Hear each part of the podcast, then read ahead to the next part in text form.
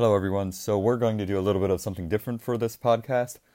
We are going to go out of the country and we're going to go straight to the country of Ukraine. And we don't usually do this, but we're also going to do a little bit of reporting instead of our usual talking points.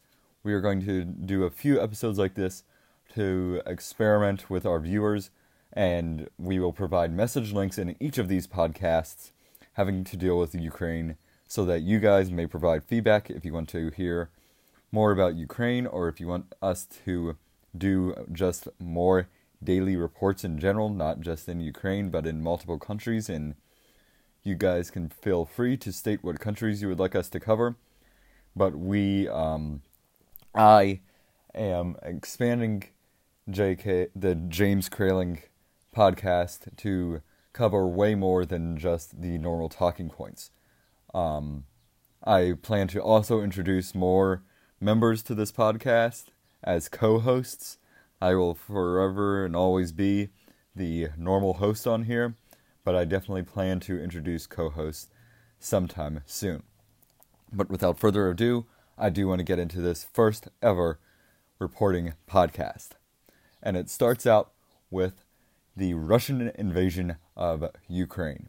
So we know that it started at on um, February 24th of 2022, which was this year, just last month, about three to four weeks ago now. And we want to talk about uh, a topic in specific, in particular, where two Fox News journalists were ambushed by Russian soldiers. Both of these Fox News journalists had press clearly stated on their bulletproof vests, but unfortunately, both of them, as said, were ambushed. And the t- name of those two are Alexandra Kuvishnova and Pierre Zagorowski. Again, both of them were assassinated by Russian attackers. Also, in an- another news, we are unsure, we can't confirm a name for this male, but we do know that it is a male. It is a male American award winning journalist who was also attacked and killed by Russia. Russian troops, rather. We also know that Jimmy Hill, an American citizen, was also killed by Russian snipers.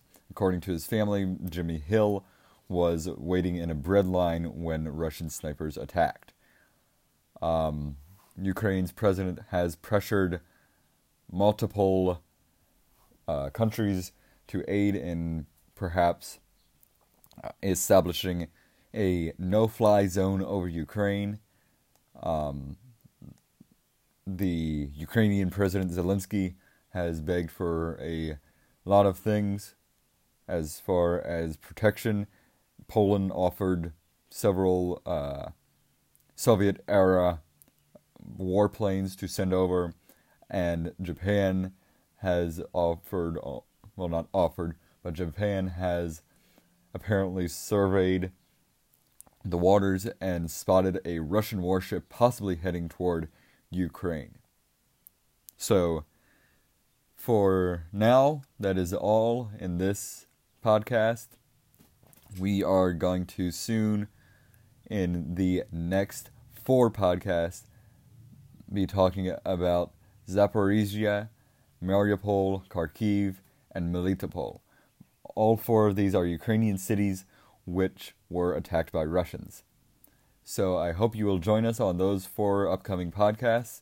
And as I said, let us know what you think of those podcasts. For now, I hope everyone has a wonderful evening and I hope you enjoyed this podcast. Please have a wonderful evening and goodbye.